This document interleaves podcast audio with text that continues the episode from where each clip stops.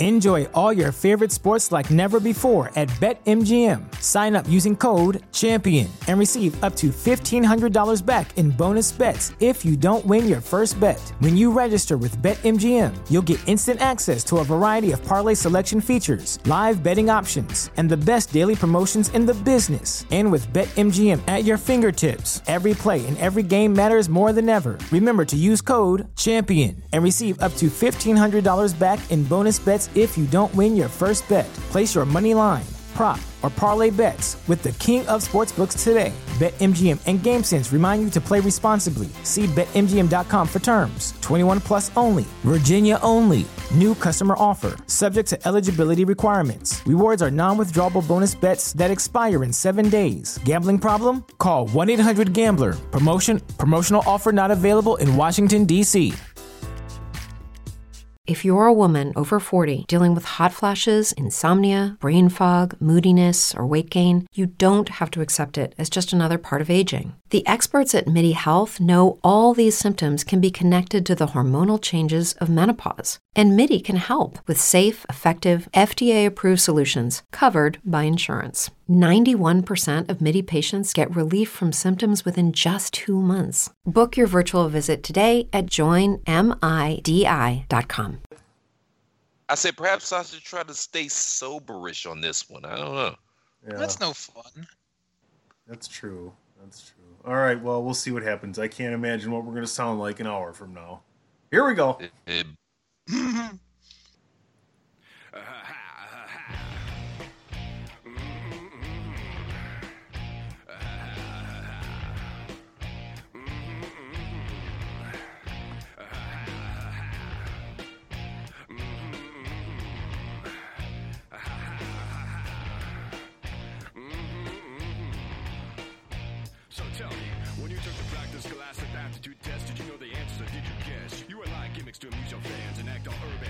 up your sound game. What's the matter with you? How come you rhyme monosyllabically? Is atrophy shrinking your entire vocabulary? Your style's like garbage cans meant to be taken out on a weekly basis. Ever since your first record, you've been in a state of suspended animation. You look like Snuffleupagus and Australopithecus, me Craniorapicus. Enough about you, let's talk about me and how single-handedly I redefine the science of radio astronomy, making Nobel Prize winners question the notions of reality. Oh, but I digress. You play sorry, I play chess. King's Pawn, E3, checkmate. Go get some Percocets.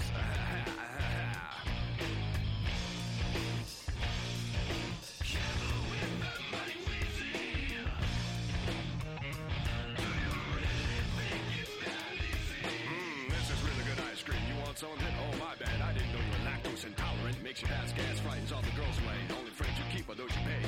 Always on the ready for the wax snack attack. I carry sandwiches around in a straight edge style jazz pop backpack. Got the gadget, game bomb. Control your mind, you jump in a pond. Go quack quack and flap your arms, you confused but completely.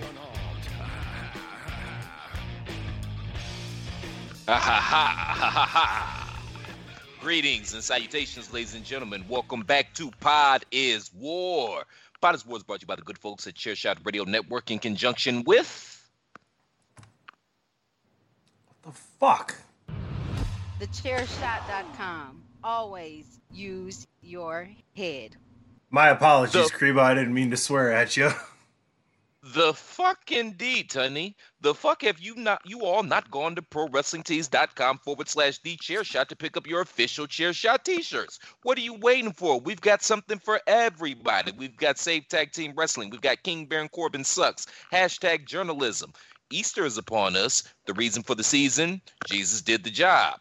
Pick one up at prowrestlingtees.com forward slash the chair shot. Please and thank you, thank you, and please remember the chairshot.com. We're not just a website as he's opening cans.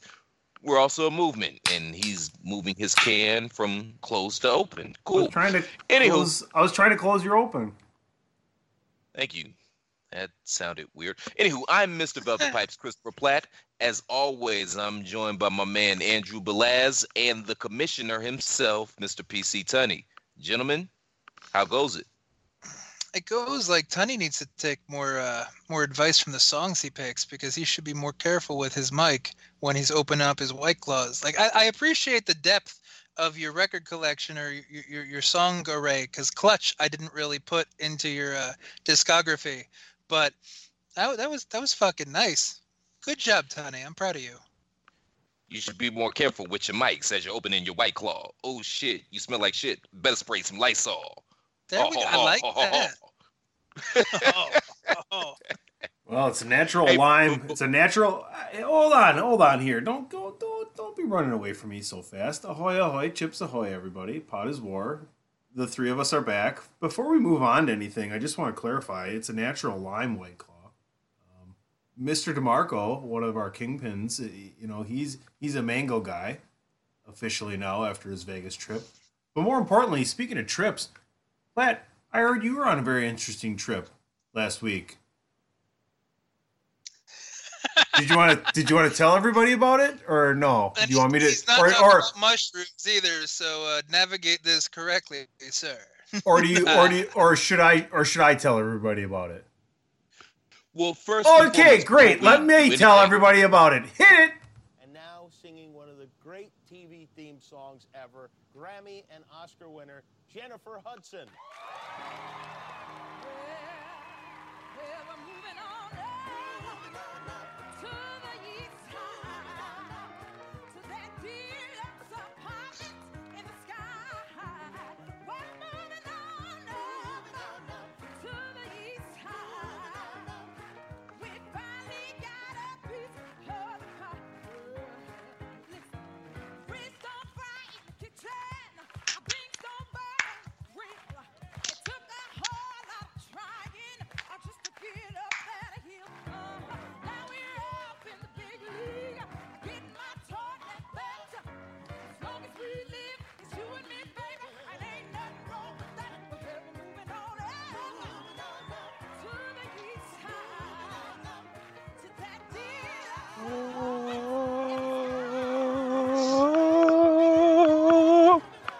So was it a successful trip?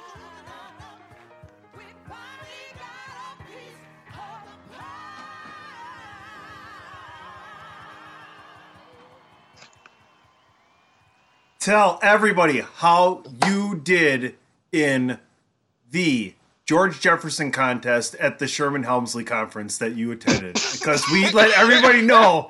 We let everybody know that you would come back with results. We told them last week when Max was on. That's why you weren't there. And you know we were rooting for you. We we've been radio silent on it. We wanted to save your announcement to us and to all the fans at once before we started the show. So let everybody know how you did. God damn it! Fuck you, guy.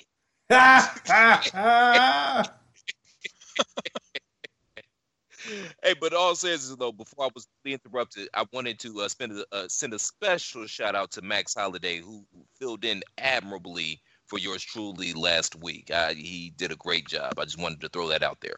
And I finished sixth behind an Asian little person, a transgendered, and a, a redhead. So picture that.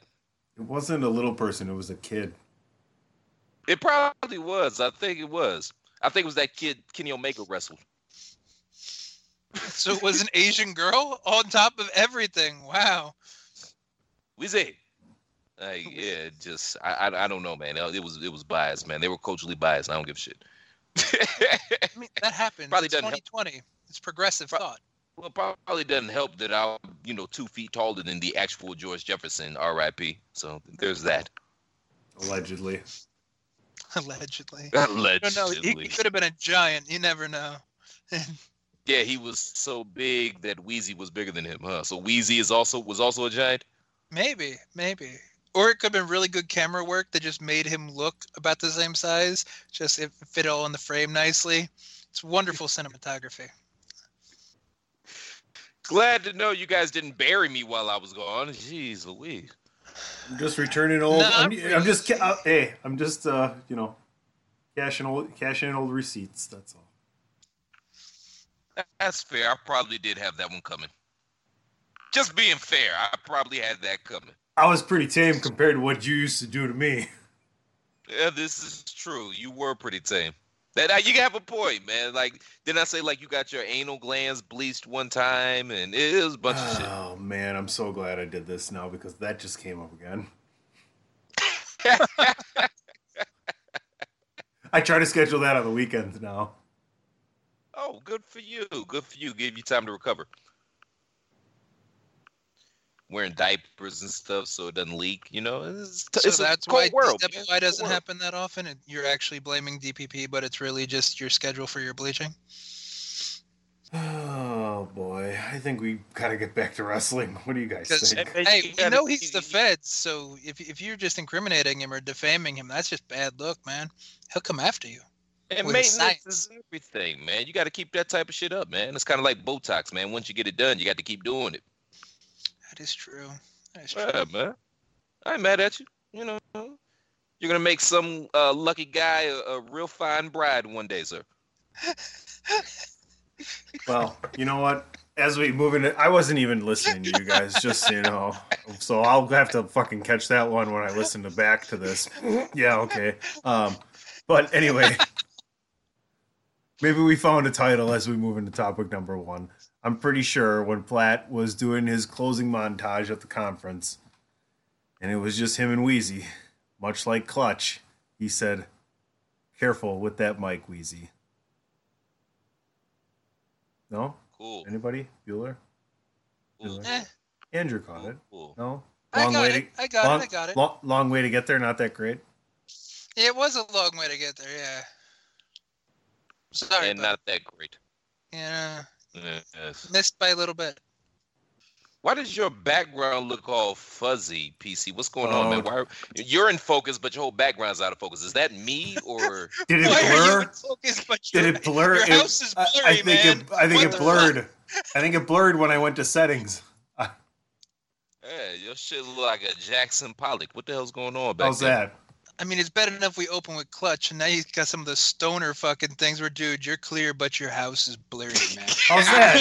Is that better? Are you good?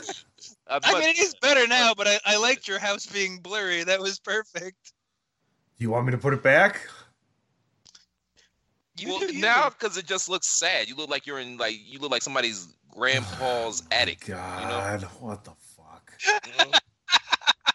You, know? You This got a. Betamax up Why? there somewhere, sir? Why? Why do I? Why do I deal with this every week? Go make sure the eight track is turned off, man. We don't need no sounds coming out of nowhere. Don't touch my eight track. Now you're blurry again. This is weird, man. This is tripping me out. Just get to topic one, man. This is tripping me out because I'm not even. I'm so. Always use your head. Barack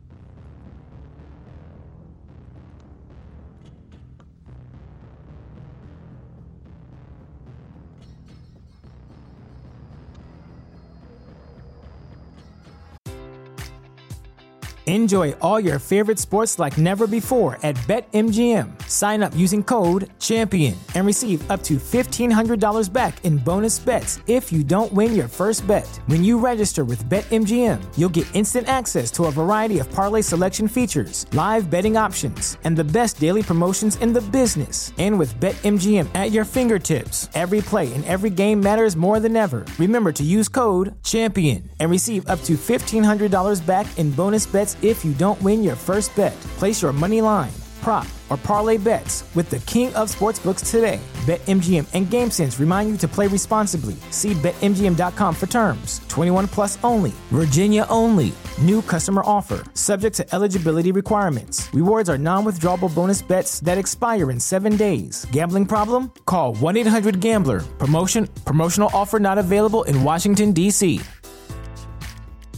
Brain fog, insomnia, moodiness, weight gain. Maybe you think they're just part of getting older, but MIDI Health understands that for women over 40, they can all connect to menopause. It's at the root of dozens of symptoms we experience, not just hot flashes. MIDI clinicians are menopause experts offering safe, effective, FDA approved solutions covered by insurance. 91% of MIDI patients get relief from symptoms within just two months. Book your virtual visit today at joinmidi.com.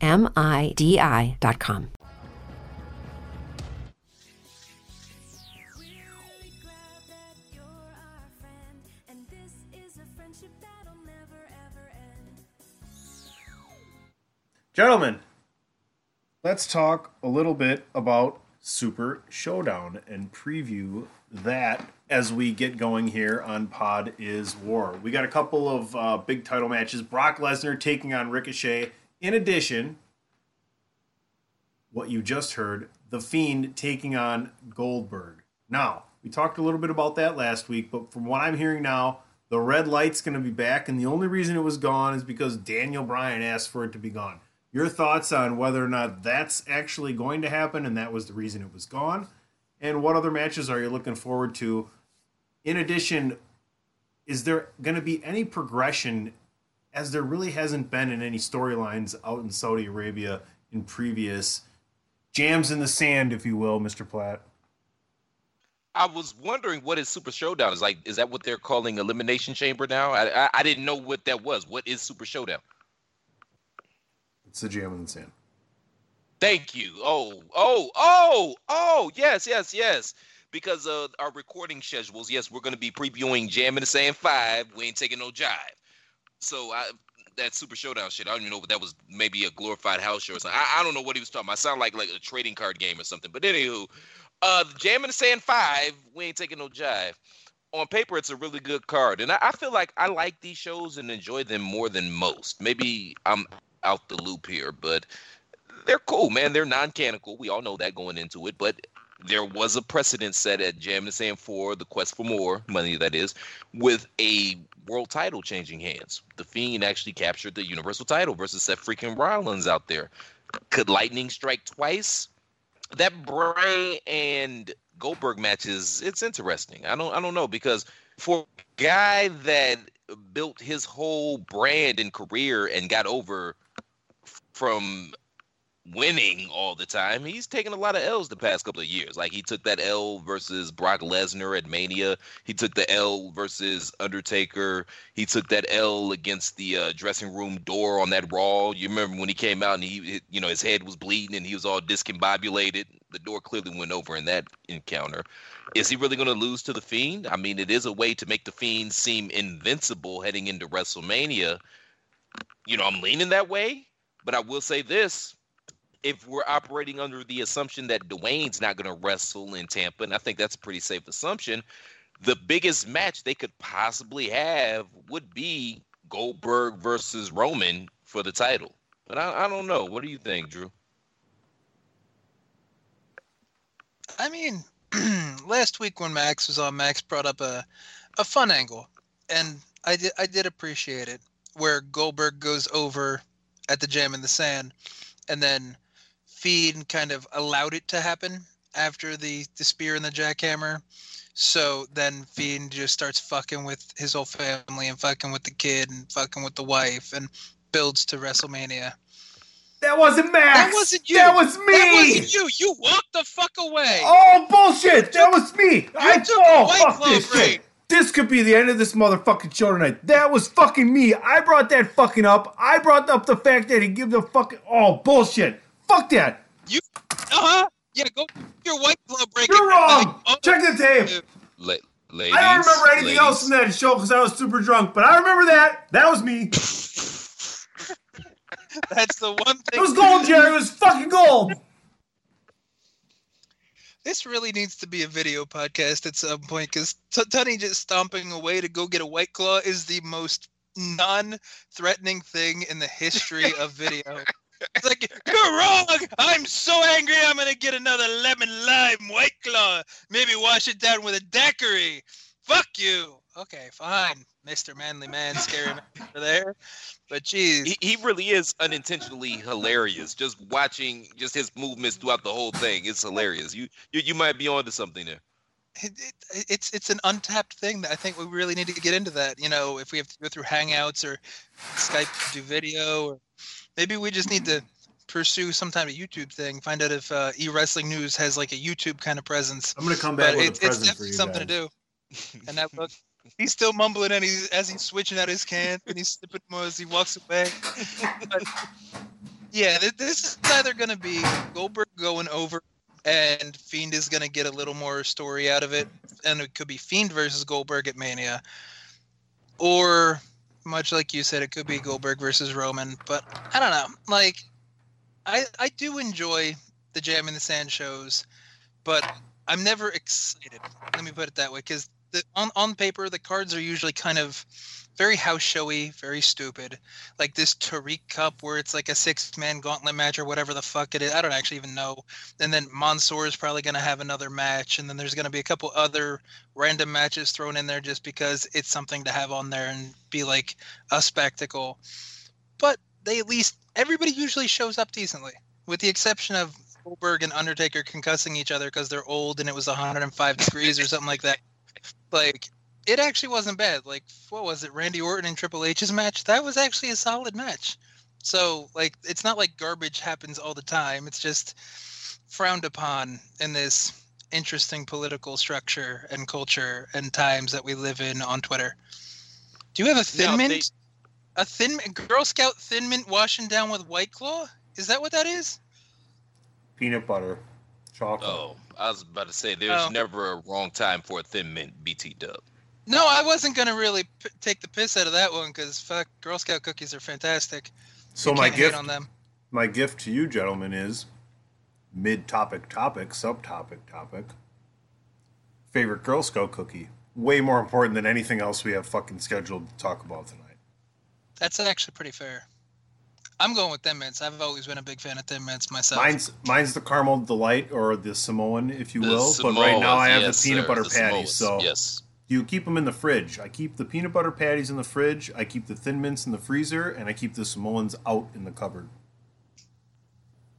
Yeah, that's yeah, that's good. Although a nice frozen Samoa does you well uh, as well. But yeah, shout out to the Thin Mints because they were my favorite for a long time, and then I got on. The, I've been on a Samoa kick probably the last six years. So you you can't go wrong with either of those answers. Quite frankly, those are the only two acceptable answers. Is it just because the Samoa Joe commercial like scared the shit out of you, so now you have to just get Samoas all the time? Yes, because that's what it is. Because I, yes, that's exactly what oh, it is. Oh, you remember that commercial? Shut the fuck up. This is still a wrestling show. We have to tie it back somehow. Fucking Listen, and I, I'm not trying to make fun of the accent uh, when Shinsuke talks in English because I love what I love. I love what he fucking calls how it comes across when he when he talks about Samoa Joe. So I would just like forever to call him Soma Joe.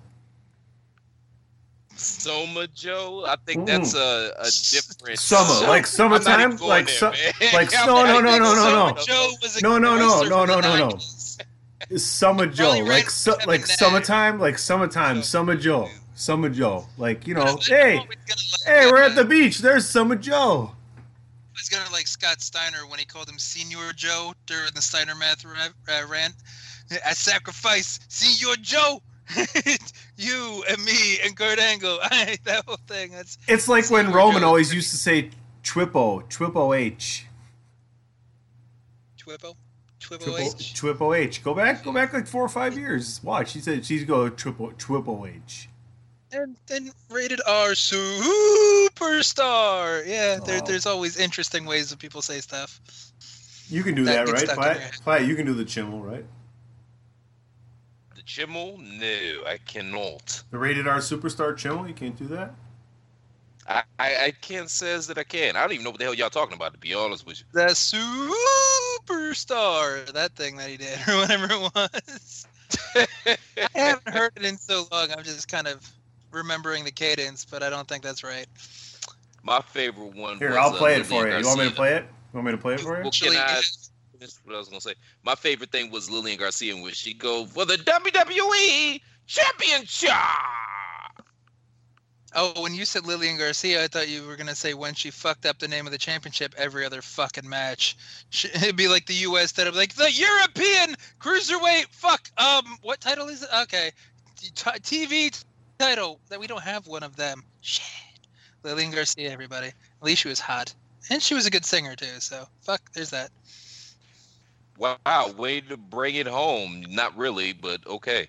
Um, Much like Lillian Garcia, it wasn't really going to go anywhere. speaking of misogyny, I uh, I was thinking. I think Amber actually had this. Birthday? Amber actually had this thought because Amber you know we were a little pissy. At, birthday, nice. No, no, no. I knew what I said. Anywho, uh, we were upset. I think it was what the four fatal four way, something like that, for the women's uh, for a shot at the at Bayley's title, and we were pissed that you know that Naomi lost and took the pin. But Amber brought up a good point. She said, "Well, maybe they're going to have this match in Saudi Arabia, and you can't have Bailey versus Naomi in Saudi Arabia because that's just way too much ass in the ring, and there's not enough garments that you could possibly put on those women." To hide them asses, like you're gonna have a revolt in Saudi Arabia over them asses, so they couldn't have that match in Saudi Arabia. Could you really be mad at that though? Why would I be mad at that? I'm just saying they've That's got my- rules. Of, you got to respect their rules, man. That might be ass. something that unites them. They might just be like, "Wow, those, those are nice. That's that's they're they're too nice to hate." It's like if Nicki Minaj did a show over there. Like you know, at some point you got to draw the line. Ladies and gentlemen, we have breaking news. Let's take let's take it on over to the Middle East. After 12,000 years of throwing rocks, shooting missiles, fighting the fight, and just not getting along, it ended up that the cure to the problems in the Middle East, Middle Eastern peace, was always dependent on dead ass. Mm-hmm. Booty. It brings the world together. The- the- Well, these you know, asses are beautiful. I- There'll be no more fighting. We'll look at these asses. There shall finally be peace in the Middle East. Yeah. I mean, it's po- is it is it possible they ended their relationship with Djibouti 15,000 years ago? Hey. Ew. Yes, there'll be no more fighting. Although I wouldn't mind, they kind of ran an angle on SmackDown. Um, you know, Hulk Hogan talking to the Fiend. I mean, I wouldn't be opposed to a mandible claw on Hogan. Just really, you know, sense that shit in there with Rotunda. You know. I mean, and if that was a Mania match, it's not like the Fiend does a shitload in his matches, so you could always make Hulk try to Hulk up and look like the Immortal all over again, and the Fiend just no sells it at the end and just claws him out. That, So- that Mel Farmer looking hella mortal right now, man. He got two fake knees, two fake hips, and no back. Well, he's like what, sixty six or some shit? Like he's fucking old. I don't even know how old he is. It's fucking ancient. At some at some point, age will catch up to you. Look at what fucking happened to Ric Flair. Ric Flair looked the same up until like 2005. Then he bloated up and hit a wall at the same fucking time. I think Hogan will be 67 in August without looking it up. Let's find Good for out. him, man. Sixty-seven. Yeah, yeah. he is 66, 67 in August. Good, good for you. Yeah. Irony is 1967. That's the first time he uh, popped off an M bomb. Wow. Symmetry. He would have been, he'd have been he'd have been 13 or 14 then. That sounds about right. That's about right. Yeah. Yeah, he was born in Sounds 53. right, yeah. I just always remember that because he was born the same year as my dad. Poor Leroy Jackson. All he was trying to do down in Florida is go to school and get an education. And Hogan and his fucking people. You know what I mean? God damn you, Terry.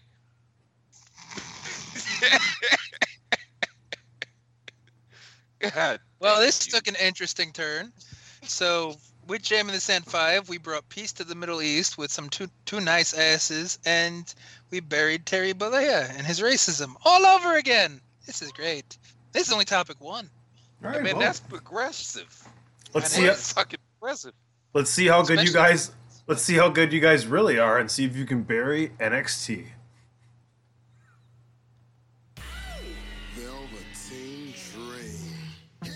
Hit it. Bro.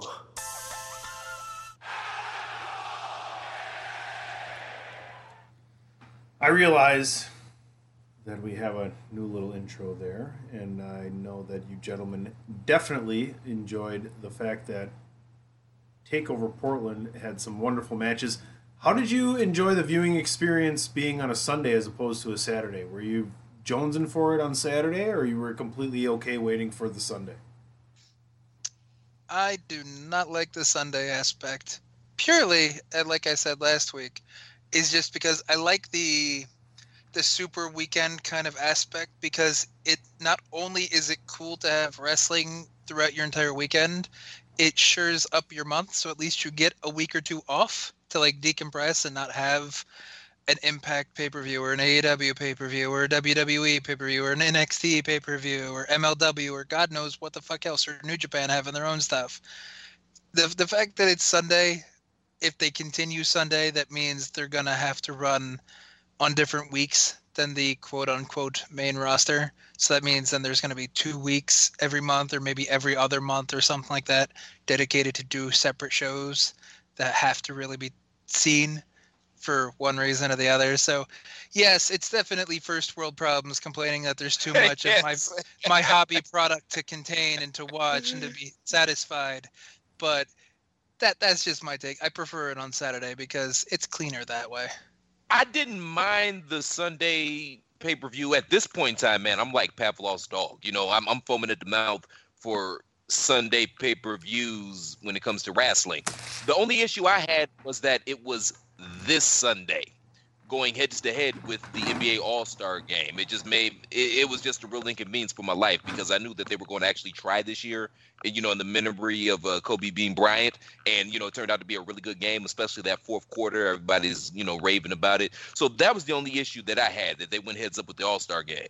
But other than that, I didn't mind the Sunday. I like the Saturday better, but I'm used to watching wrestling on Sundays, so that you know, I, I didn't mind it as much as you did. It didn't, uh, uh, it didn't upset me as it did you, my friend. Okay, that that's fair. And like, Oh. it, Fair. well, hey, I get what you're saying, but that's also part of what I was saying the first time. Is it's nice to have that week off for if you wanted to watch the All Star game, or if you wanted to catch some XFL, or if you wanted to fucking watch golf or something like that. Then you don't have to go.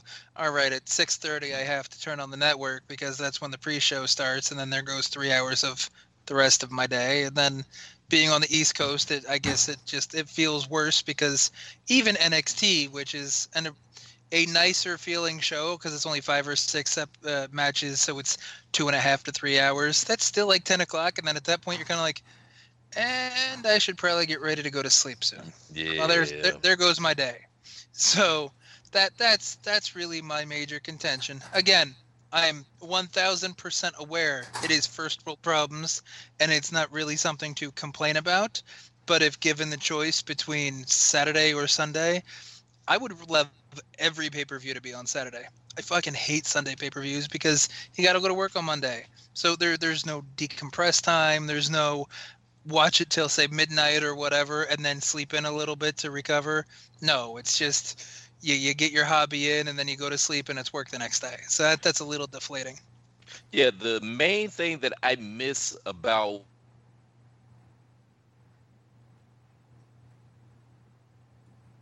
somehow, you know what I mean? Because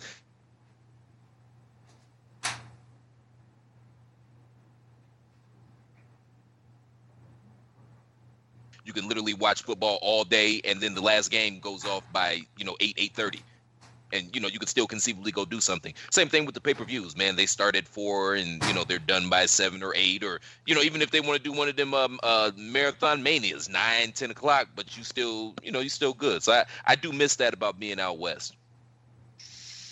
Yeah, see, the, the little bit of time I spent out in Cali, it was kind of nice because I was a morning person in California. Can you can you believe that? My ass was awake at seven because I was used to that being ten o'clock on the East Coast.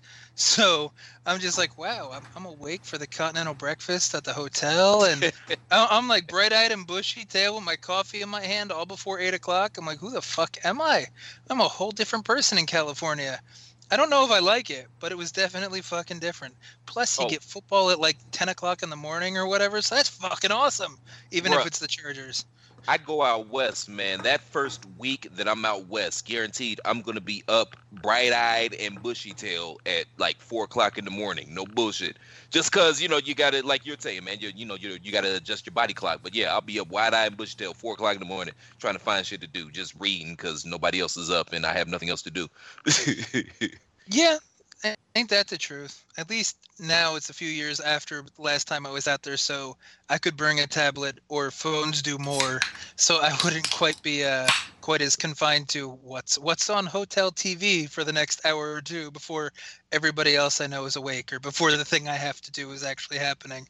So that that's it's interesting, but Oh. So- Overall, though, what what did you think of the show? Because I, you know, personally, I really liked the uh, Dijakovic Keith Lee match. I just love watching those guys wrestling, and every time they wrestle, it's a different match. Obviously, I was into the women's title match because those are two of my faves, and I thought they told a really good story. Um, the other women's match with Dakota Kai and uh, Tegan Nox, it's been a really well built story, and both of those young ladies worked hard in the match. And I'm not taking that away from them. I just didn't give a shit. Uh, Finn and Gargano, I thought it was good, not great. Uh, Speaking of Finn and Gargano, did you guys see anything interesting happen at the end of that match that caught your eye after the pinfall? no, go on. no. Maybe go back and watch it because it looked like Gargano kind of spit on Finn Balor's leg, and Finn didn't appreciate that, and he rubbed it in, and it ended up grabbing both of his hands as he was posing after the end of the match, and then looking down and pointing at him.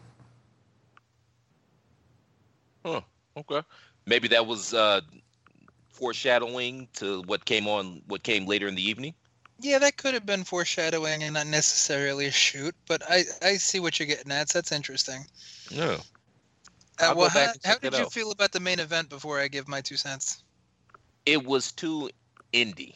It was Yep. a w- well worked match, and I, I feel as if it's one of those matches. If I was there live in the crowd, I would have thought it was the greatest match I'd ever seen. But on television, it, it was just way too indie for me. Yeah, there's just too much. It's a lot like the Gargano and Cole matches where they just did too much. And even if the story was there and it made sense and some of the spots were cool, it just it insisted upon itself and that got irritating to watch. Um Dijakovic and Keith Lee, I liked it. It was it was pretty good. It did it went a little long for my liking because at some point it just seemed like kind of slow big move slow big move slow big move and it, you could tell they were kind of starting to peter out a little bit so i like if you shaved a couple minutes off of that i would have probably liked it a little more but it still wasn't a bad match at all the tegan nox dakota kai match i liked that a lot up until fucking Sonya Deville's Mexican sister fucking showed up. Senorita Deville. The Yeah, red, out- the out red pants were looking no- good. I mean, yeah, that did, but like out of fucking nowhere, and she's fucking no one. Like even Jesus whoever Christ, Andrew. she's no one. Give me a fucking break. Somebody, E- God even commentary was kind of like, "Oh, we know her from the Mae Young Classic." Bitch was eliminated twice in round one. She like lost to fucking Nicole Savoy and Kacy Catanzaro. What are fucking Kacy Catanzaro and Nicole Savoy doing in NXT right now? I'll tell you. you get in the Mae One's jobbing and the other's fuck all. How, how far What? did you get in the Mae Young Classic? I'm not a woman. Precisely. What's that supposed to mean? I don't even qualify. That's not. That's unfair. That's that's that's sh- uh, sh- sh- choose. Like that. That's mean. That that's I'm biased. I, I don't even have words for you. I wasn't expecting that. Objection. I'm sick shitting on women this episode, man. Why? Why? Why? What are you doing? What are you doing? You've been shitting on women this whole time. Yo, man. Man, these wanna- booties are bringing peace to the Middle East. That's where I was at with it. That's not shitting on. Just because they shit from that area doesn't mean I'm shitting on them. But anyway, it's not the point. So where the fuck was I even going? I, I oh I like Gargano Balor probably more than some other people. Spots were weird. I'm like it, it looked like they weren't completely on the same page for some spots, but I, I did appreciate the story and I definitely liked Balor going over. Broserweights and uh, Undisputed Era, the tag match. I'm like, does Undis- does Red Dragon really ever have a bad match? Like, really, in, in the history of them holding those belts, have they really ever had a bad match? You know how I feel about Riddle, so I mean, Riddle, Riddle, Riddle's fine. Like him, I, I'm torn on his whole gimmick sometimes, and he's a good wrestler. I have nothing against his wrestling, but I could, I could really do without the the the doofiness and like the Scooby Doo kind of Shaggy super stoner thing, and how much fish could Bobby Fish fry if Bobby Fish could fry fish or whatever the fuck that was like. I, I mean that that part was corny. That's fair. That was Yeah, corny. that, that that didn't help. That that's how they started the whole thing, and that went on for like two minutes before they fucking decided to run out and jump him. So I I don't know. I don't know. Oh wow! So in the background, Tunney is showing us the uh, the part that he was talking about towards the end, where Johnny Cleveland spit on Finn, and Finn looked like he was telling him cut that shit out, basically. Which also works for their story though, because Johnny was kind of indignant and wanted wanted the demon or wanted serious Balor, not the Balor that lost to Lashley for fucking three months straight or whatever he said. So it's it's interesting. Where could there have been a little bit of a shoot element in there? There could have been. Could it have been foreshadowing, like Chris said? Maybe. Or was it just Gargano really, really trying to push for Finn to hit that next level? So Because I mean, this isn't 1986, man. Like guys just don't go into business for themselves in the ring like they used to back in the day. That that type of thing just doesn't happen. Not saying it doesn't happen, but it clearly doesn't happen as much as it has happened in the in, in the past. I really hope you guys are done talking about uh, NXT Takeover Portland. Is there any other main uh, points you need to hit on here, or you think we're all good with to- topic number two? Man, I think we're good. Chris? You must have some heat, so let's go ahead and get to the heat. Yeah, he looks giddy. Yeah. Yes. Speaking of being in business for yourself,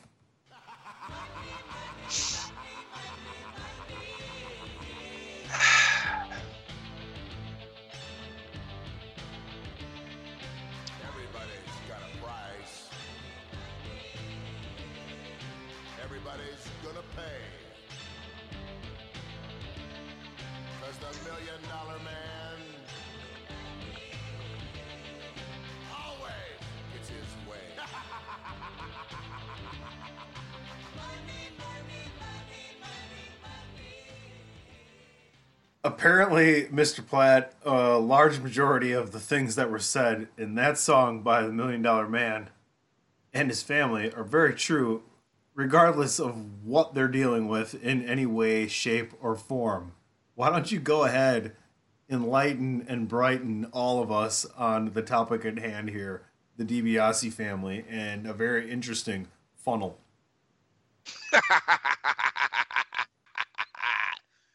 So allegedly, the Million Dollar Man, Ted DiBiase, and his son Brett.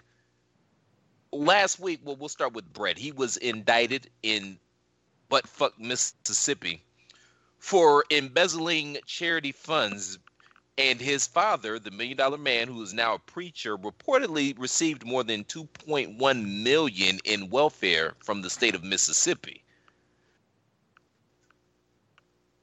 All right, and nobody has anything to say about that. Oh well, I mean that's Oh, that's two man. million dollars for the man instead of one mil. So it makes sense. He's a million dollar man. You're talking about millions of dollars. I, Millions maybe of dollars. Millions of dollars. Millions I guess of dollars. my assumption after all of this would be it's been so long as the million dollar man, it's time to be the two million dollar man. Hey. Pod is War. Pod is War. The two million dollar man. So, for those of y'all that don't know, uh, DiBiase has been a preacher, shit, what, for the last, what, 20, 25 years? Something like that? He's been in the game for a while, which that's interesting. I'm surprised that more wrestlers don't go into ministry. Because, I mean, if you can cut a promo, man, you can lead a congregation. Is is he part of your church? You and Tunney's church? the Universal Life Church? No, no, they rejected his application. Oh. Oh, so he's not on the same level as you two? Okay, just checking. No, Continue. DiBiase is, hold on, I'm, I'm going to find the name for you. Talk amongst yourselves. This Oh. is us talking amongst ourselves. What'd you have for Spending di- Andrew? Andrew, what'd you have for dinner? yeah, yeah. Yeah. What'd you have for Okay, dinner? okay. Okay, okay, okay, God damn it. I found it. I had It's nice called, chicken wraps with sp- baby spinach, and it, it was good. Oh, I, I made it like healthy. I got this shit from Whole Foods. A Nice. nice, nice healthy tortilla, nice, nice chicken breast, and you cut it up a little bit. Made it wrap with some spinach. Good stuff. How about you, It's- Tony? Uh, it's funny because- listen. It's funny because I had I also had chicken, but a completely different style of dish. I had chicken parmesan. It was excellent. Oh, yeah, that that sounds Yeah. good. Uh, Chris, did you happen to find the information you were looking for about what he's a preacher for, or whatever it was? First of all, kiss my ass. Number two, Uh, it's go with called Christ. We Heart love you. of David Ministries. That's the name of DiBiase's church. What's that? and it reports that Heart of David Ministries, according to the New York Post, reported its grant money was spent on general church speaking engagements, i.e., cutting promos, religious conferences, i.e., house shows, Heart of, Heart of, assemblies, Heart of David Ministries. Jesus needs a transplant. Please donate. Heart of David Ministries. and wrestling events. So they were running wrestling shows in the name of Jesus. Hey, Well, you hey, know, around here, that's affiliated with chair shot used to like announce or something like that for some kind of religious based fucking listen, thing, right? told- Didn't Rick do that? I've told you guys Didn't- about drinking for Jesus, do right? that last year or two years ago, where he was like kind of ring announcing for some promotion down in the south that was like He did. sponsored by some kind of church? He did. There we we shamed, go. I knew Tony would know. He did, and we shamed him into wearing a suit instead of just going up there in a t-shirt. Anyway, listen, around I'm- here we have drinking for Jesus. Have I explained that to you guys? on that. Have I explained to you guys Drinking drinking for for Jesus? Jesus? They do that every day, all the time at church. You you have the bread, you have the drink. it's not uh, every day, it's every three weeks, dick. No, no, Whatever. no. you have the Jesus crackers and you get some juice. It's all drinking and juice and I don't- crackers. Let's go. I'm not. I'm not sure. I'm not sure where else this happens, but in Southeast Wisconsin, all the churches, mainly the Catholic churches, they have gigantic parties in the summer, Friday, Saturday, and Sunday, in their gigantic parking lots where they put up tents, have games, beer tents, and music and bands come in and rides, and they're just festivals, and we call them drinking for Jesus. yeah, we call that a carnival. Yeah, but at, on the church ground, on the church grounds though, on the church grounds. Yes, Yeah. yes. Literally ten minutes away from me, there's St. Gregory's, which is one of the bigger churches in the area, has had a carnival like every year for the last like forty or fifty All right. years. So, so all around the country, all the Catholic churches are drinking for Jesus. All around the world, statues crumble for me. Yes. Hey man, the Jesus, right? I'll drink to that. Oh yeah, the big Jesus needs a hug one from Brazil too, because you know that that's Chris's kind of Jesus right there. He loves to just go up to people and give them a nice e hug. Don't, please don't. No, don't do it. I, I, I won't I won't grace you heathens with my presence and my love and my warmth. I, I I won't. I I won't would not- you can't be a heathen. He's a preacher at the same church you're a part of. I would not like to bask in your glory. any- Tony, we're clearly doing it wrong, bro. what do we got to be? What? Funneling? We- Yes, we need to start funnel. We need to start a funnel, man. We need to start a God funnel. is war, the the money laundering edition. Nope, nope, not going there. I'm the publisher, not happening. Brothers and sisters. Hey, I can always edit it if I really wanted to. Let me tell I you just don't abuse that power. Yeah, and I can Get still. And as long as it's the and chair shot, I can go back and edit it right back on top of you. So listen, Pull out your wallets and You your can, but purses. you have to be on top of it. You go I could let it, I could let you publish it as a thing and then edit it afterwards and be like money laundering edition. You wouldn't know it. This is like, I said hashtag. I would Actually, know. it's not even hashtag. It's slash, slash, slash. The chair shot time. And show some love for your brethren. Pick up a shirt. I promise it won't hurt. And Jesus, He'll make it work for you. he said, you. "Jesus." You heard the man. Give all you can. Twenty-two ninety-five. now would be a good time to hit a Jesus bumper, did Tony. the job. Shirt will stay alive. No, I want to see how far he goes. Sometimes it's good to push the Resurrection. talent. Never to be disrespected is the chairshot.com and e wrestling. We out here tussling with the demons. I said we tussling with the demons. I, am talking about the Meltzers, uh, the Kellers. uh, Okay, the I don't- I don't need to Johnsons, hear uh, about the that. Shepherds, Promotional consideration paid I'll for be by your the following. shepherd. Let the Lord be your Why should shepherd. you and visit the lead chairshot.com? Yeah. Chairshot.com is Before your home wrestling for hard-hitting news. reviews, news, opinion, and analysis with attitude. Stop. Why? Because you're smarter than the average fan. The Man, Chairshot.com I'm always to every use oh, man your man, sister and brother. TheChairShot.com.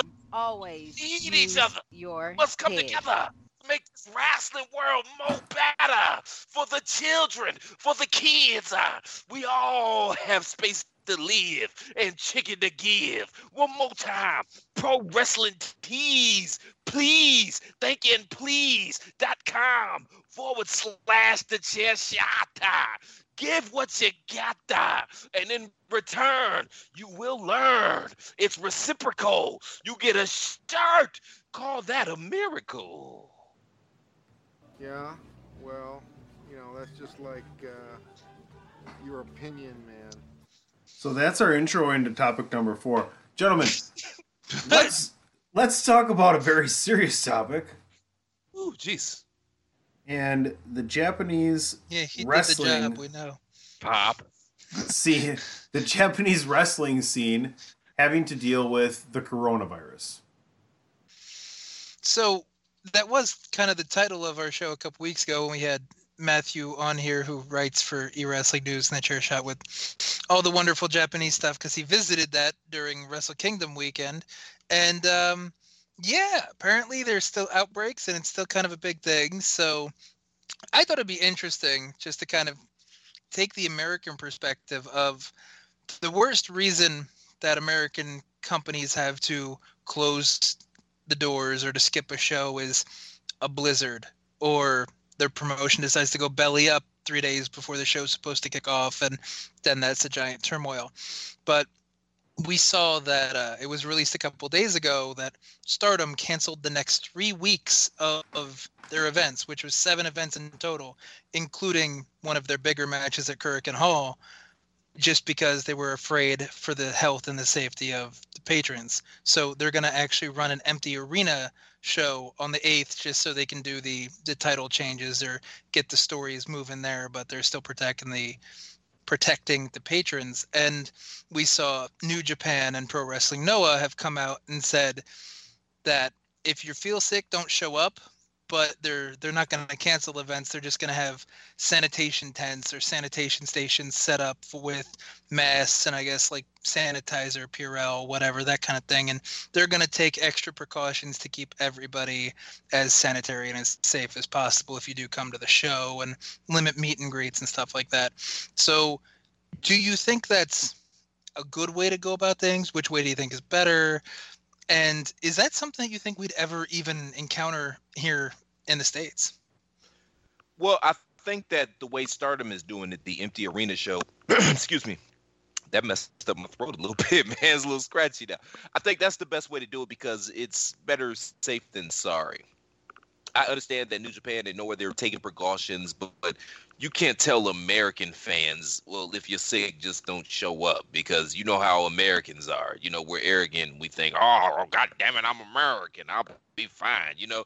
And, you know, a lot of wrestling fans over here in this country don't they're mouth breathers and they don't wash their asses. so that shit, the corona would mutate into the goddamn red stripe uh, epidemic pandemic Oh, if we try to do some shit like that over here. So yeah, shout out to Stardom. They're doing it right. And you know, I pray, but all, all jokes aside, man, I, I do pray that um the people that do attend the Noah and the New Japan shows that everything works out, nobody gets sick, and you know, let's let's spread this uh let's spread the uh antidote around the world, man, because this shit is kind of scary, man. do you think this is just one of those additional cyclical things that just pops up like every four or five years anymore? Because we, we talked about it a little in the pre-show meeting, and it's funny because Manabu Nakanishi is retiring from New Japan, and they put up his big championship win against Hiroshi Tanahashi back in 2009, and the only reason he had that shot is because the Mexican wrestlers of CMLL didn't want to come to Japan because the bird flu was the big thing. So they were afraid of getting sick. So New Japan had to scramble and throw together something interesting for the fans that already bought tickets. And we all remember the Ebola thing from five or six years ago, and swine flu was sometime in the, the more recent history that I can't exactly remember. Is this just another one of those things? I mean, and I know I know you love to be a conspiracy horseman and put on that that tinfoil hat once in a while. So, you think there's more behind this with these flus and these outbreaks happening every couple years, or is it just I don't know, just the science kind of getting away from humanity, and then something stupid happens and people expose themselves to something they're not expecting? Platt, before you get into it, let me just drop one stat about what's actually happening over in Japan outside of wrestling, and let me it, let me throw it and compare it to um, another a sporting event that was supposed to take place, the Tokyo Marathon. They had over three hundred thousand runners apply. Thirty-eight thousand people were approved to run in the Tokyo Marathon. Because of this virus, just over 200 people will be the only ones allowed to run in this marathon. The very elite of the elite marathons runners. That's right around one half of 1% of the people they approved to run this race. 99.5% of the participants that were supposed to run in the Tokyo Marathon have now been told you cannot run in this marathon because of this virus. So keep that in mind as you answer Andrew's questions about other things that have happened around the world. Yeah, I, I honestly do. I you know I think that uh, at, at some point in time, man, we've got to stop looking at these things individually and in a vacuum and start to kind of step back and look at the bigger picture. Because it's like you we, we talked about man. Every couple of years or a few years or so there's a new epidemic that's sprouting up out of nowhere. I do think that a lot of these are man-made. I think they they serve a couple of purposes. Number one there's too many people here on the planet and there's not enough resources for these people and the powers that be know that they need to start eliminating some people it's another reason why we have wars you know what I mean? We've got to start eliminating some people. And number two, it also creates fear amongst the masses because if you're scared, you're going to run for a solution or you're going to run for an antidote or you're going to run for comfort because you don't want to be scared anymore. So what are you going to do? You're going to depend on Big Brother. And I hate to you know, I know I sound crazy to a lot of people, but I mean, think about it, man. We talked about it. Every couple, you know, three to five years, there's some new epidemic that's out there sweeping around and, and, and just killing people and it gets everybody in an uproar and everybody's scared now you're scared to travel now you're scared to talk to Asian people because you think you're gonna get the goddamn corona. You know what I mean? Like little, just little goofy shit like that, man. And it just mm-hmm. further goes to isolate us as we grow further and further apart from each other as is. Like we don't trust anybody anymore. So we keep growing further and further apart. And you know these type of epidemics they help. You don't want to go outside your house now. You're scared to go outside your house. You don't. You're not gonna want to go to Japan or go here or go travel there. You can't drink the water in Mexico. You know what I mean? it's just little little goofy shit like this, man. And it just yeah, it, it serves a purpose. And you know, before we started the show, we talked about Ebola. Well, you know, Ebola just made a comeback the last few years because I remember they were talking about that back in the '90s, right off the end of the AIDS uh, epidemic or the AIDS scare. They started bringing up uh, uh, Ebola, and mm. you know, the the the official report about how Ebola got over here is that a mosquito hopped on a plane that was in Africa and it came here. Well, anybody knows anything, they know that there are no straight shots from Africa to the United States. So how did that mosquito have the good goddamn sense to stay on the plane the whole fucking time? Boarding passes, motherfucker. I'm not no, saying. I'm just saying. That You're completely man, every, right with that one. That oh, that oh, that's a really good point. Yeah, but be careful, man, because yeah, this shit is real, man, and there are the powers to be that are trying to get rid of us because we're pretty, we're pretty insignificant on the totem pole. So if they drop a couple hundred thousand or a couple hundred million of us, anybody really gonna bat an eyelash, man. So stay safe, man. Seriously. No, and, and I, I do agree with you that Stardom is probably doing it the safer way for if it was to correlate to an American audience where you just cancel the thing outright because yeah, I mean there there's a lot of fans of certain subcultures that get a bad rap for uh, not having the best hygiene to begin with or not exactly being the best people to begin with. So, yeah, you're right. People would be arrogant and show up anyway and then get everybody else sick just because they're a disgusting bastard who just had to fucking do it. But since Japan is different and Japan is a little more conscious of everybody because that's the way they were brought up and traditional and not quite as self-absorbed or arrogant. I don't think there's anything wrong with how Noah and New Japan are doing it because the Japanese audience should be receptive to the understanding of if I'm sick, I don't want to get other people sick because that's it's rude, you know. Because that, that's kind of how their whole cultural thing is based around is if it inconveniences other people or if it's just perceptively like rude or poor manners, you don't do it. So if you know you got the flu, your ass isn't gonna be sitting next to like five little kids holding up Okada fucking posters and just fucking sneezing on them. You know what I mean? So it works for the crowd, but yeah, I agree with you that the stardom technique would work better in America. And also, it doesn't really have to be said, but just to clarify, in case anybody did not know, Stardom are offering full refunds for anybody that bought tickets for those seven events. So it's not like they're saying, fuck you, there's a virus and we're keeping your money. it's that they are actually doing right by the fans. And the Olympics are happening over there this summer, so that's going to be an interesting subplot to watch as well to see whether or not this thing is going to carry into the summer games and exactly you know, maybe some athletes decide not to go which you know you can't blame them or if this thing starts to die down once the the olympic talk revs up if, so if you trained all your life for the olympics do you really care about a virus you probably don't to be honest with you but They already- there's that, going that's to- just yeah. where i'm saying They already Yeah, went to Brazil with the water thing. That was the whole controversy last time, right? True. Touche Yeah. yeah th- I may be so drunk, but I, agree remember that, that. it's going to be interesting Boom! it, it, it's going to be interesting on what the narrative exactly is but if you spent the better portion of your formative years training to be an olympic level whatever the hell it happens to be i mean th- th- there could be mob shootings every 10 seconds you're still going there and dodging bullets just to get your, your medal or just to get out there because that's what the fuck you trained your whole fucking life for so that that's a whole different level of dedication but shout out to I the Yakuza, by the way since you bring up mobs well shh we don't talk about that it's okay They might listen. You never fucking know.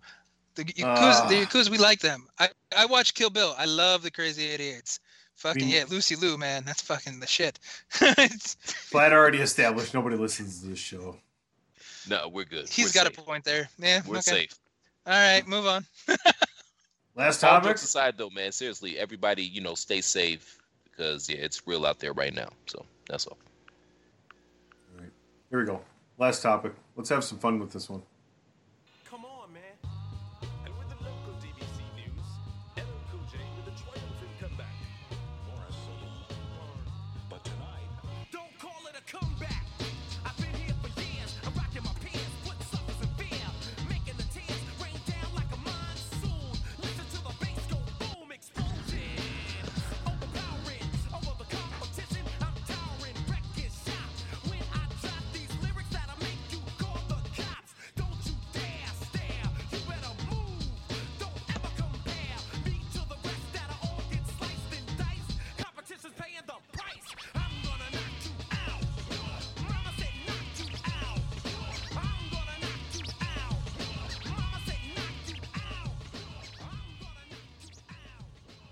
Gentlemen, one of the biggest and most anticipated heavyweight championship bouts in recent history. Actually, pretty much dwarfing the first fight these two had, considering there's so many more eyeballs on them now. Tyson Fury has been through WWE. People have time to consume the knockout artist that Deontay Wilder is. 41 knockouts in 43 fights, 40, 43 fights, I believe. I think I'm, uh, I'm pretty sure that fact is, is fairly close, if not accurate. That's kind of how this show goes. It- we're fairly close, if not accurate. Pod is pod is war. We just we just came up with another title. I Yeah, just love close how we enough work for government work. There Pod we go. is war. Fairly close. Deal with it, folks. You know I got to write it down. Fairly close. Otherwise, we won't remember. Close. If not, I like this one better. If not accurate. That's pretty good. Gentlemen, how excited are you for this fight? How excited are you at the possibility that this could maybe have a, you know, a surge for the heavyweight division of boxing? Because the middleweight and lower divisions in boxing have been fairly solid. I- mean, the welterweight and middleweight division was fairly on fire in the late '90s, early 2000s. You know, you had Lennox Lewis and Evander Holyfield. That's really the last time anybody paid attention, Klitschko was so dominant. But now you have two gentlemen that are just towering figures and have great personalities. Obviously, we've seen it with Tyson Fury. You you can see it with with Deontay Wilder. He's a knockout artist. Check out his interview he had with ESPN. It just, I'm excited. Feel these nipples. Yeah, boy. Wouldn't hey nobody's feeling those nipples, but yeah, boy. That's not true. Gentlemen, I'm actually purchasing this one. Whoa! Wow. Hmm. Yeah. I'm gonna go to a is that pool hall nefarious means? No, no, I'm actually going to spend some bread for this. Wow. I'm is there anything on the to undercard that you're interested in too, or is it purely for the main? No, what it is is that we're having people over for the fight, and you can't really explain to your guests. Well, hold on, let me find a new stream. Like that's just not a good look.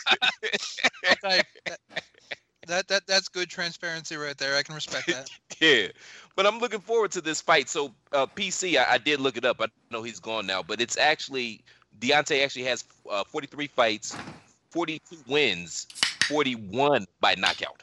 So that's how prolific of a pugilist as a of a that's how prolific as a power punching pugilist this Melon Farmer is. So yeah, I'm looking forward to this one. The the first fight was spectacular, and it was I mean it was well booked, man. Wrestling could have booked this any better. The first fight was uh, super exciting, controversial finish. So now we've got to have the rematch, and they were already talking about a, a rubber match. They're already talking about a third fight before we even get to the second fight. And heavyweights just hit different. It, it, it's just what it is, man. There's a certain buzz in the air when there's a heavyweight, a big heavyweight title fight, and that extends to all combat sports, man. Even wrestling. That's where I said Goldberg and, and Roman Reigns. With no disrespect to the smaller guys, because obviously, you know, uh, uh, uh, Mayweather and McGregor have proved over the past 15 years that the you know the smaller guys can draw. But just two big behemoths just getting in there beating the shit out of each other, man. It's exciting. And these are the two classes of the heavyweight division. You've got Tyson Fury coming in off of his knockout win versus Braun Strowman at Jam in the Sand 4, the quest for more money, that is. And Deontay Wilder comes in off of an impressive knockout as well. But I got to say, gentlemen, I watched his last fight. He was losing that fight, but, you know, he just got that goddamn it in his right hand. And what are you going to do when he hits you with it? I think Fury is actually a better boxer, but again, Deontay got that goddamn it. So what are you gonna do? He's always got a puncher's chance, and I'm looking forward to this. I really am. This is gonna be this is gonna be a good one. Yeah, I just hope it doesn't come down to the judges again, because the one thing I've noticed that's weird with MMA and boxing lately is that the judges are just really becoming more of a focal point than they should be.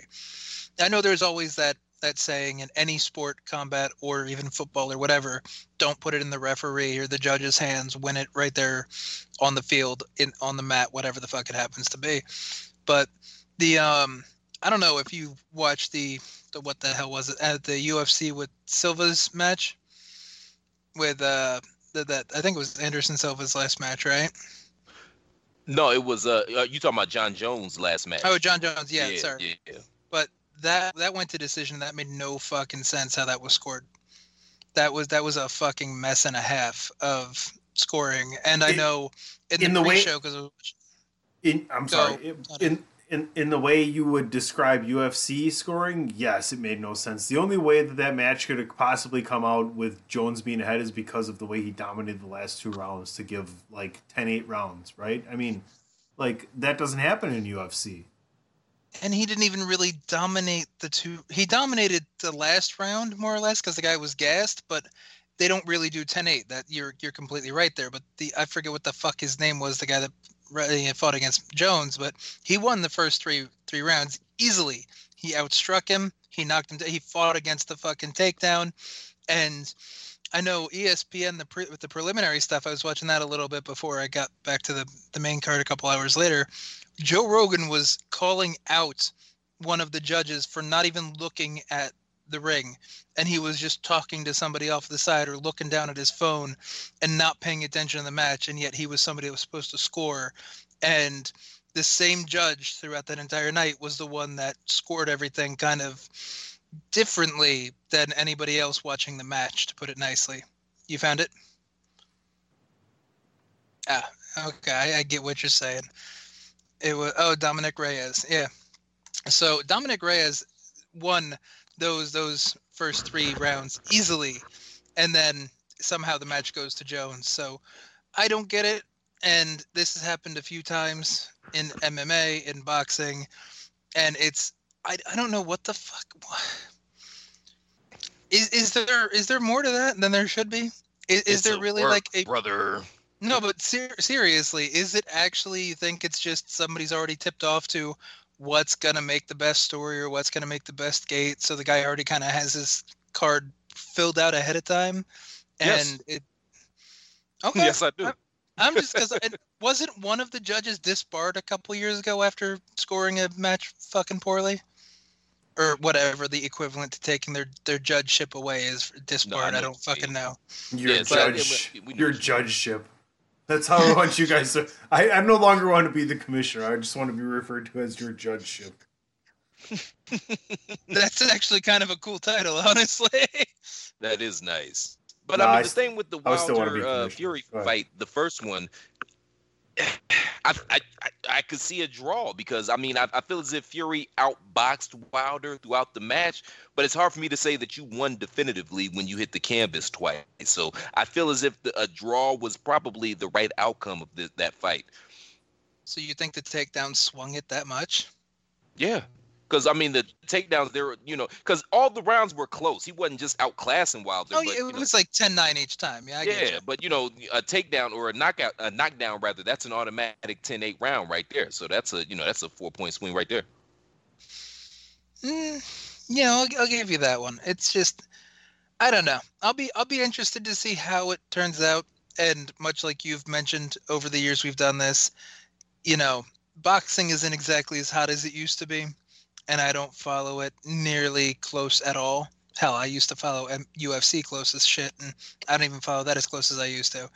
But th- this does have some buzz to it. You're right. And this also probably has WWE ramifications because whoever wins this, if it's Fury or if it's Wilder, you might see them step to Brock or you might see them step into a WWE ring because Wilder has said that he has no problems with, you know, going to the WWE and we've already seen Fury there. So, yeah, there's a lot of interesting crossroads, and I guess we'll find out after this weekend.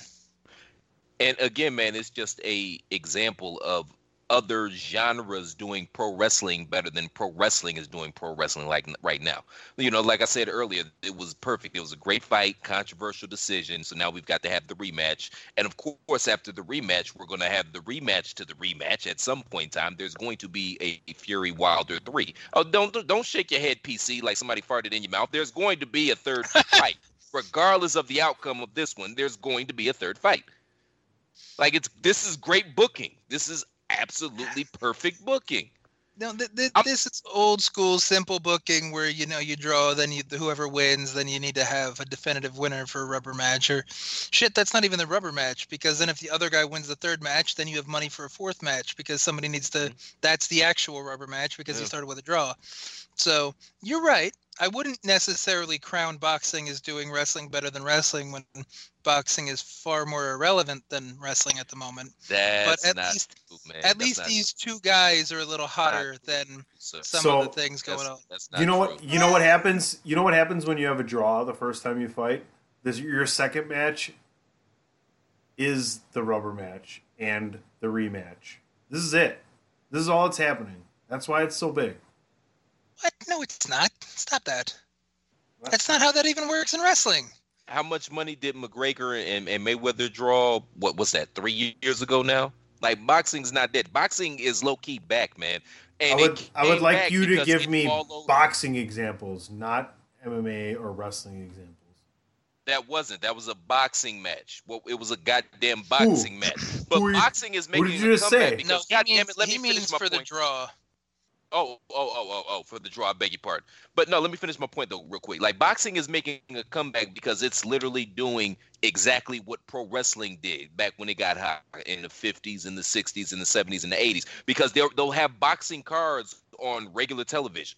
You know, it's nothing to see a boxing match on Fox or CBS or something like that.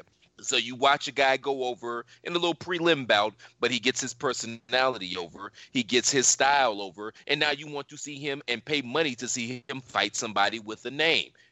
It's the exact same formula that wrestling followed.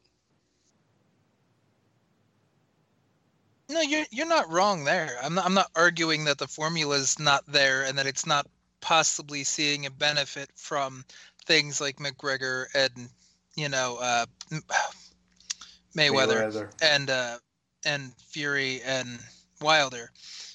But outside of those guys, outside of them, there there isn't really anybody else that's a Canelo Alvarez is well, a draw. triple triple G Triple G and a the other guy, but uh Dramonte Davis before he, he fucked up shit and wanted to go snatch up his baby mama Okay, like so a goddamn before fool. he was a fucked draw. up, Yeah, so he was I, a I'm I'm just saying like there there aren't that many big names to draw a card for more than like once every six months. Because all right, we named six people, one Yeah, of which is an six- MMA guy, That's that's one of which is an. MMA guy, one of which is retired because Mayweather is retired unless big money comes up. Pacquiao is Pacquiao still a draw? Because I don't really follow it. Because. I mean, he's still got name value, so you could sell some pay per views off his name, but he's not. No, he's he's fighting now because he needs some paper because he owes That's- the that's uh, what I the, the yeah. government. But yeah, yeah, right. but Canelo's uh, uh Cane- hell, Canelo just got 280 million from the zone for uh, like a six fight, 208 million dollar deal. I'm not saying, like I said, I'm not saying it's completely dead. It's just not You, where. you kind of did though. That's how we got. You're saying it. You're saying it does wrestling better than wrestling, and I'm saying wrestling's at least a little hotter, a little bigger, because you can name more and than it's fucking not. That's your world. That's your bubble, Man. man. Wrestling is not bigger. Did you go find a, a regular schmo on the street? And I guarantee to you, he can name more uh, relevant current boxers than he could more relevant current wrestlers. I guarantee it. I take That's an interesting census. I take that bet That you- twice on Sundays, That all could day, be a every day. Twitter thing. Too. That could be a Twitter poll too. I like that. We should do that. Seriously. There we go. I just Yeah. that that's why I just said it because that that's an interesting uh throw out there. Yeah. So because I don't know because I, I feel like boxing people are gonna just go back to oh Holyfield Tyson Foreman okay yeah, Yeah, but now wrestling people. pick are go, somebody that's Stone not Rock, 30." so Cold. You yeah know what I mean? pick- It's pick shit. somebody that's around 30 and not like 60 or 70 or dead. So yeah. So no, there, there's there's a lot of similarities, but I think wrestling's in a little better spot. But I agreed with you that boxing is kind of on the upswing because of the McGregor Mayweather stuff and Tyson and uh, Tyson Fury and fucking Wilder are adding some heat to it because they have they have that cross brand appeal. They have a little more name recognition, a little more, you know, na- household name kind of kind of vibe. So it's it's interesting. It'd be nice if boxing was cool again. You know what I mean? Like if there was more than just like a handful of people to kind of give a shit about. Yeah, because- same thing with wrestling, motherfucker. I agree with you. I ain't arguing that, but like we're, we're like splitting hairs here because I think they're both really close. I just think that wrestling's a little better than boxing, but you might be right. Boxing might be a little more relevant. We'll find out. other than Jer- other than Brock Lesnar and maybe Jericho, more people know who Deontay Wilder is than any other wrestler on the planet. That current, I'm talking about current. I'm not talking about you know Ric Flair's and the Rocks and nothing like that. I'm talking about currently. More people know who Deontay Wilder is, with the possible exceptions of Brock Lesnar and maybe Jericho. And I'm Does just John giving- Cena count? no, because he's retired. He's an actor. I mean, well, he's he's part time, and you can argue that Brock is part time. No, that's not that's not true. That's not true. Check Twitter. Check check social media. It's not even close. about what? What are we talking about? What are you arguing? Look at like Deontay Wilder's like fucking Twitter or IG or whatever else his social Bro, profile is not even goddamn is not- close. bro, the world is not social media. People actually thought Cory Booker or Kamala Harris had a shot to be president. Like More people know who Roman Reigns is than on Deontay Wilder, guaranteed. Roman Reigns. There you go. Becky Lynch. Oh, yeah, Boom. Get out the bubble, Wait, man. you More you think Roman Reigns is more Boxing than is Deontay- dead, man. I'm I'm a huge fan of boxing, but nobody knows Deontay Wilder is. There's probably 20 to 25 Boxing wrestlers in the world. Okada. More people know who Okada is than fucking No, Deontay Wilder. oh, sir. bullshit. I completely disagree No, with you. sir. You got to get out the war. bubble, man. Pod is Well, war. no, no. Bullshit. I completely disagree with you. Pod is war. Y'all got to get out the bubble, man. I don't know, because see, Roman's you. gonna get that that residual rock rock kind of recognition because everybody's gonna be like, oh yeah, he's Rock's cousin. Oh yeah, people hate him because I don't know if even like even college humor, like you know, you know, I guess somewhat mainstay, mainstream kind of More like, people know who Tyson Fury is than Deontay Wilder. Guaranteed that. Start You're still a there. boxer. and You're Start proving there. point. But just start there, It's though. boxer. You started with the wrong guy. It's a You didn't get it right. You got it wrong. Point. The end of Y'all the gotta get out segment the is you bubble, got it wrong. Wrestling is You got it wrong. wrestling is not hot Hey. right now, man. All right, so we're Excuse gonna put this we're gonna Excuse put this poll out, and we're gonna find out what's a little more relevant because I'm pretty. No sure one's gonna respond to the poll. God damn it! No one listens to this show. Yeah, but you got 27 accounts. At least four people have to respond to that, And or you'll gonna be a respond to it 27 times. people, and it's gonna be a bunch of wrestling people responding. I'm talking about the mainstream audience, man. Y'all got to get out the bubble, All right, man. let, Boxing us is back. just tweet at How- Pat McAfee. Okay, Let's tweet at Matt, okay. Pat McAfee, What, what are and people then more excited about, about? it on his show. What, what are people more excited about? Fury Wilder or McIntyre Lesnar? This is way too important to leave up to a punter. You leave Pat McAfee alone. He is No, a I love- wonderful I- treasure of human. I, I love Pat McAfee. I just couldn't. I couldn't resist the punchline. I couldn't resist the punchline. My Pat McAfee has a sense of humor. Your Pat McAfee has a sense of humor. What's That that? is Hottest, Isn't the- the- hottest what's war. My Pat- Pat McAfee Pat has a sense of humor. What, what's a Pat McAfee? Isn't that the the uh, virus protection for the computer? I had a feeling you were gonna go there. God damn it. Hottest war. What's a Pat McAfee? that might actually work. You could tag him. He might actually get a little bit of amusement out of it, but that's not the point. He, anyway, so it it's going to be an interesting social experiment to see exactly what people think about the difference between wrestling and boxing because a couple years ago people were complaining that wrestling was dead and there were no personalities and everybody was just these vanilla midget flippy guys that couldn't fucking you know sell out They're still home. saying that, sir. i know They're still But- Hottest war. Let's- Vanilla midget flippy guys. Man, Oh, this show has just been a, a quest for a title. That's all. Hottest you war. have A quest for a title. that because half the vanilla midget flippy guys went to AEW, and now you can't say bad things about them because that's just Vanilla shunned. flippy midget guys. Y'all, y'all got to get out the bubble, man. Like, yeah, it's like one to two million people in this country, in North No America, one- that are no one anywhere fans, cares about boxing. We're the same ass. The only Yeah, people that care about boxing is old time newspaper writers in America and people in the Philippines. That's it. That's the only people that care about boxing. Who do you And, think? and the the entire Latino demographic, what the fuck? What oh, do Oh, you They're the biggest minority here in the country, man. what They're do you way more into wrestling than better? boxing in Mexico. Okay, what do you think was is they- going to track better oh, comparatively? Oh, comparatively? come on. the winner of Deontay Wilder Tyson Fury, or finding out that Ryan Newman didn't die in that terrible fucking wreck that he had in the Daytona. Oh 500? yeah. By the way, shout out to Ryan Newman, man. Good, good for him get- man. for getting out of the getting out of the shout out to hospital. him, He got released from the Yeah. hospital. So talk, shout out to talking about outside of bubble, even like you know, you said you're not a NASCAR guy and you knew what the fuck happened. So what do you think has more reach, the Ryan Newman situation for the Daytona 500, or Wilder Fury? Oh, nobody across the goddamn man. world gives a shit about Ryan Newman. They probably didn't even hear about it. Exactly. Then nobody even knows that name, man. Like that's some. It's I'm just alt-right throwing shit, it man. Nobody Listen, listen, listen. who it was. Left Are you all right now? left oh turns Oh are an American thing. really No, no. I'm a Mention it was- sports Oh, guy, and oh, I boom. podcast, Hey, it there we go. lets Me put my ear to the Hey. You went what the to hell's the going drum on. rolling and- I'm proud of you. Best show, best title ever. Red- Hottest more alt right and left turns. That's a good one. I like that. That's, That's actually not bad. That's- I like that one a lot. That's good. So, okay, before we get out of here, man, real quick, man, predictions. Who who y'all got, man? Fury Wilder. Hey, uh, B, A, are y'all watching the fight? B, where are y'all watching the fight? And C, who y'all got? Most likely through nefarious means, and I agree with you that what I've seen, which isn't a hell hell of a lot, but you know, Fury does seem to be a better, like standard traditional boxer. So I'm I'm gonna go with the boxing over the uh, the puncher's chance, kind of just power guy with the lucky strike. Tony. You got a round? It's is it twelve or fifteen for Is the it, champ? Jesus Christ, man! What are you? When was the last time you watched the heavyweight title This fight? isn't like 1974, uh, bro. Uh, this isn't uh, fucking Rocky, the original, or two. about to say Yeah, it's 12 rounds, fight brother. Was Creed versus Apollo uh, Good uh, God. versus a Balboa?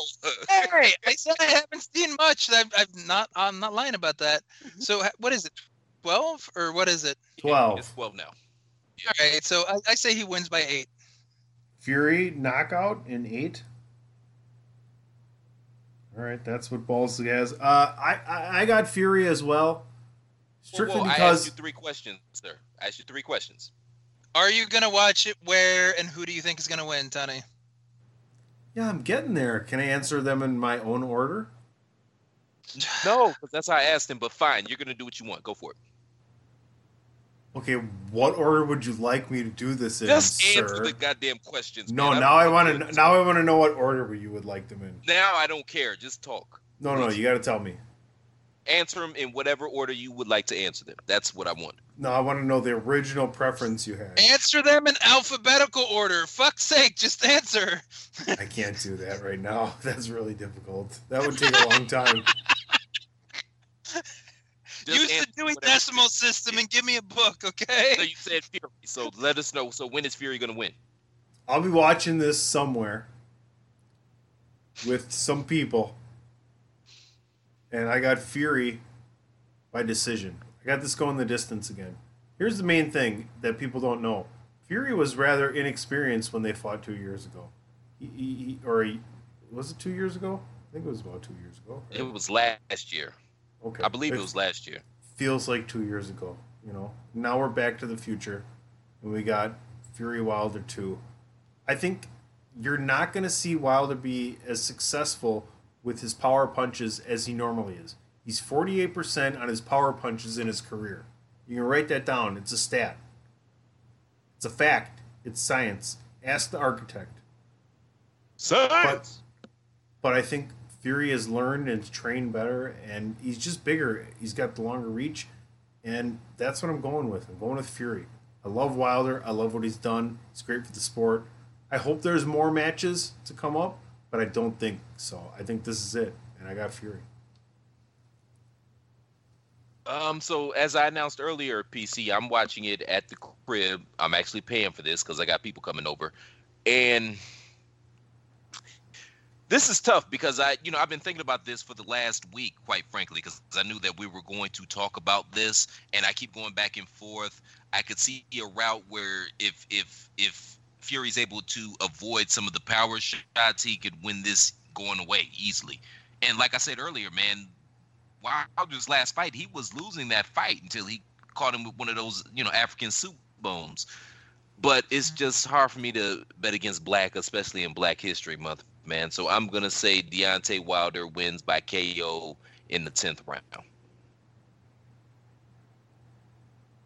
Because I don't think if it goes to the cards again, I don't think he's going to win it. So he and I think he understands he got to knock this melon farmer out which is easier said than done because Fury's a big melon farmer too, highly skilled, and he got a little European soup bone back there as well because he's a big melon farmer. He knocked out Braun Strowman, man. True. True. Did that count towards his record? Stage right, enter kayfabe. Mayweather's 51 and, and 0 as far as I'm concerned. Oh, you still count that? Okay, nice. Yeah, he defeated the Big Show, man. Yeah, with the chair and his what what bodyguard or some shit like that. How the Hey, fuck man, did that match? A end? win's a win's sir. Apparently, He's Big the Show fucked up in- some of his he's the only man bodyguards. in history to beat an MMA, an MMA guy, a professional wrestler, and a championship boxer. He beat a champion MMA guy, he beat a champion wrestler, and he beat a champion boxer. World champions, mind you. Oh man, there's one that's out there, but I'm not even gonna go there. Who? Go ahead, go for it. No, there there's a really bad joke that's out there that I'm not even Oh, yeah, I think I see where you're going there. Yeah, thank you. Maybe next Mm. month, not this month, sir. Please.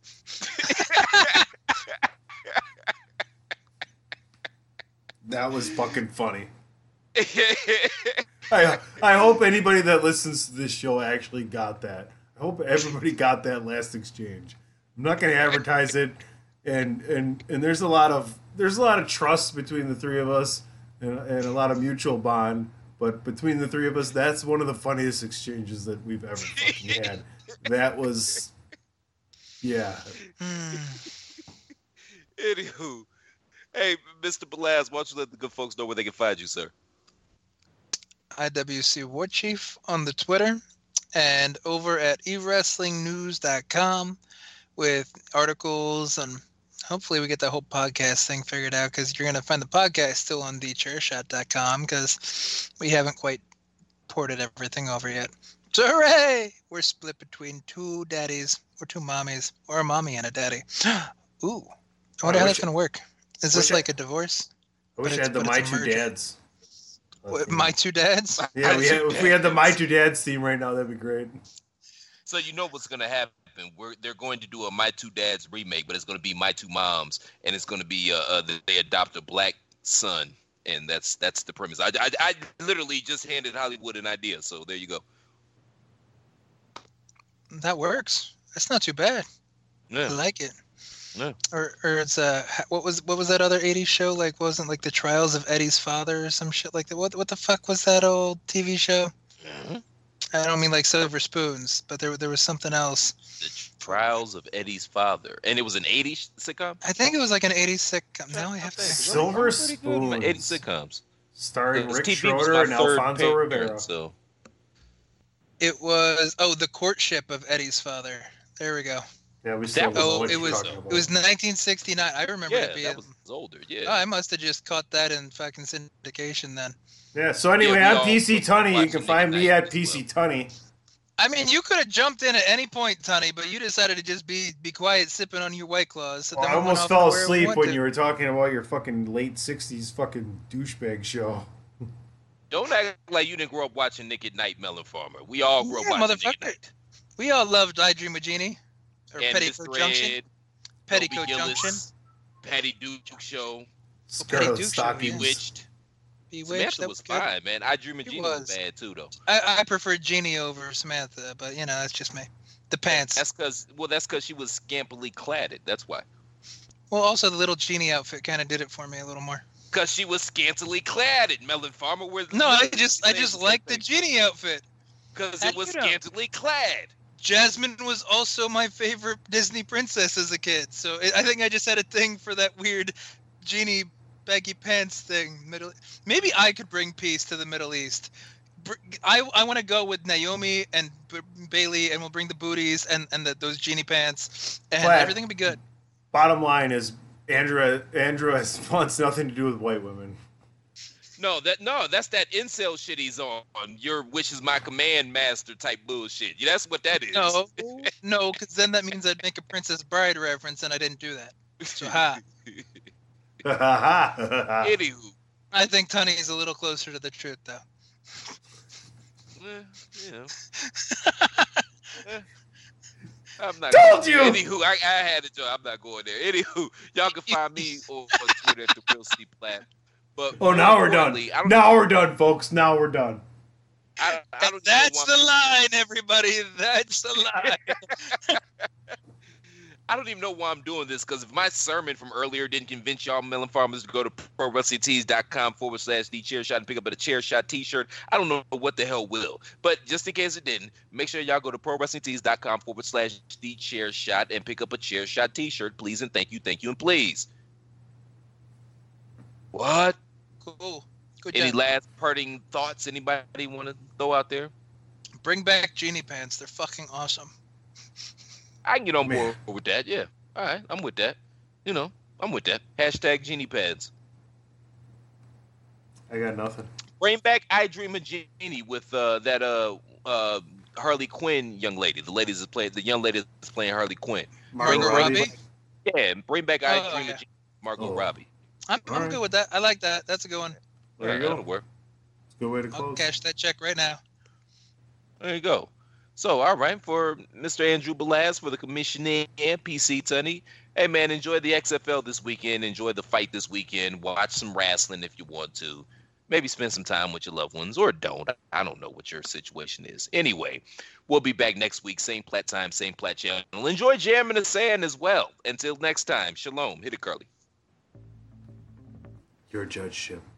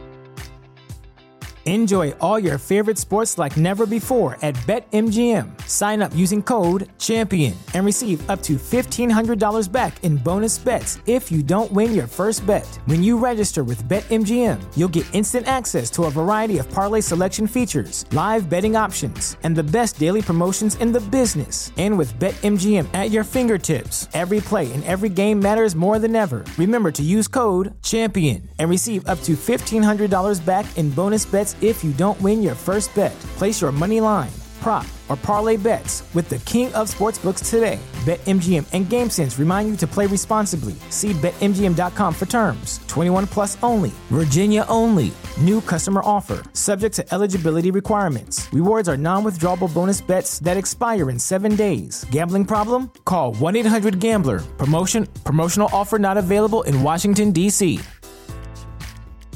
Brain fog, insomnia, moodiness, weight gain. Maybe you think they're just part of getting older, but MIDI Health understands that for women over 40, they can all connect to menopause. It's at the root of dozens of symptoms we experience, not just hot flashes. MIDI clinicians are menopause experts, offering safe, effective, FDA approved solutions covered by insurance. 91% of MIDI patients get relief from symptoms within just two months. Book your virtual visit today at joinmidi.com.